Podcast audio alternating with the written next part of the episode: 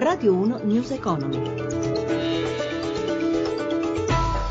Buonasera Dana Trebbi, si confermano positive le borse europee che si apprestano a chiudere la giornata con un deciso segno. Più, più debole invece, sempre positiva, l'andamento di Wall Street, ma di tutto questo parleremo più avanti dopo la chiusura delle contrattazioni con i dati definitivi.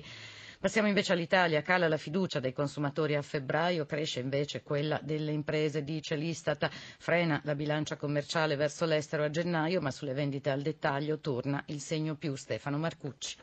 La luce alla fine di un lungo tunnel. L'andamento delle vendite al dettaglio registra il primo segno più dopo quattro anni, con un aumento dello 0,7% rispetto al 2014. Confesercenti parla di dato positivo, ma senza illusioni perché già gli ultimi mesi dell'anno scorso mostrano un ripiegamento. Dicembre, infatti, registra un leggero calo, meno 0,1% rispetto a novembre. Inoltre, lamenta Confesercenti, la crescita riguarda solo la grande distribuzione, mentre i piccoli esercizi continuano a perdere quote di mercato a favore delle grandi catene. Anche tra i consumatori prevale una maggiore cautela rispetto all'inizio dell'anno, la fiducia registrata dall'Istat si è un po' raffreddata. Fatto 100 il 2010, anno base della rilevazione, il numero indice si trova a quota 114,5 a febbraio di quest'anno, 4 punti in meno rispetto a gennaio. Un segnale poco incoraggiante questo secondo Confcommercio. Le famiglie, sottolinea l'associazione dei commercianti, hanno preso atto di essere dentro un processo di crescita debole, con tutti i rischi derivanti dallo scenario scenario internazionale. Sta tornando invece la fiducia tra gli imprenditori, il cui indice segna 103,1 a febbraio contro 101,4 di gennaio. Infine, battuta d'arresto delle esportazioni verso i paesi extra Unione Europea, meno 7,9% a gennaio rispetto allo stesso mese del 2015.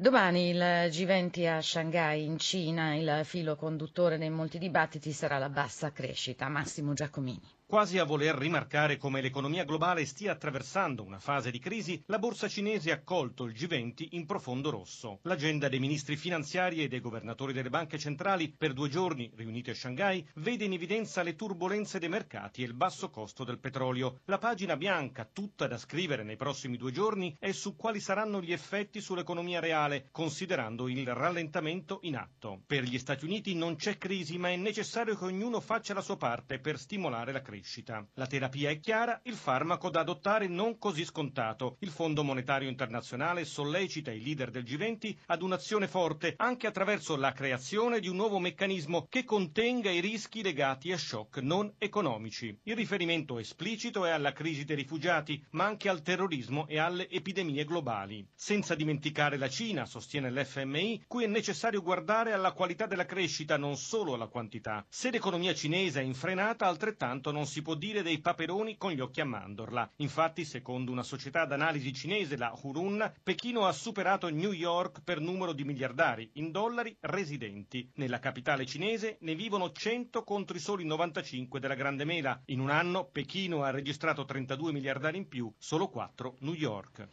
E adesso veniamo alla chiusura dei mercati europei. In collegamento in diretta da Milano c'è Marzio Quaglino. Oggi molta volatilità in borsa, il saliscendi del petrolio continua a condizionare i mercati azionari, il greggio scivola vicino alla quota di 31 dollari al barile. Dagli Stati Uniti nel pomeriggio sono però arrivati alcuni dati economici migliori delle attese che stanno sostenendo Wall Street. In questo momento però il Dow Jones è poco sopra la parità più 0,17%, appena sotto il Nasdaq meno 0,11%. Passiamo ora alle chiusure in Europa. Eh, Londra più 0,48%, Francoforte più 1,70%, Parigi più 2,24%. Per Milano il dato ancora provvisorio più 2,45%. Tra i maggiori titoli di Piazza Affari in evidenza Mediaset, CNH Industrial, Moncler e Fiat Chrysler che salgono di oltre 4 punti percentuali.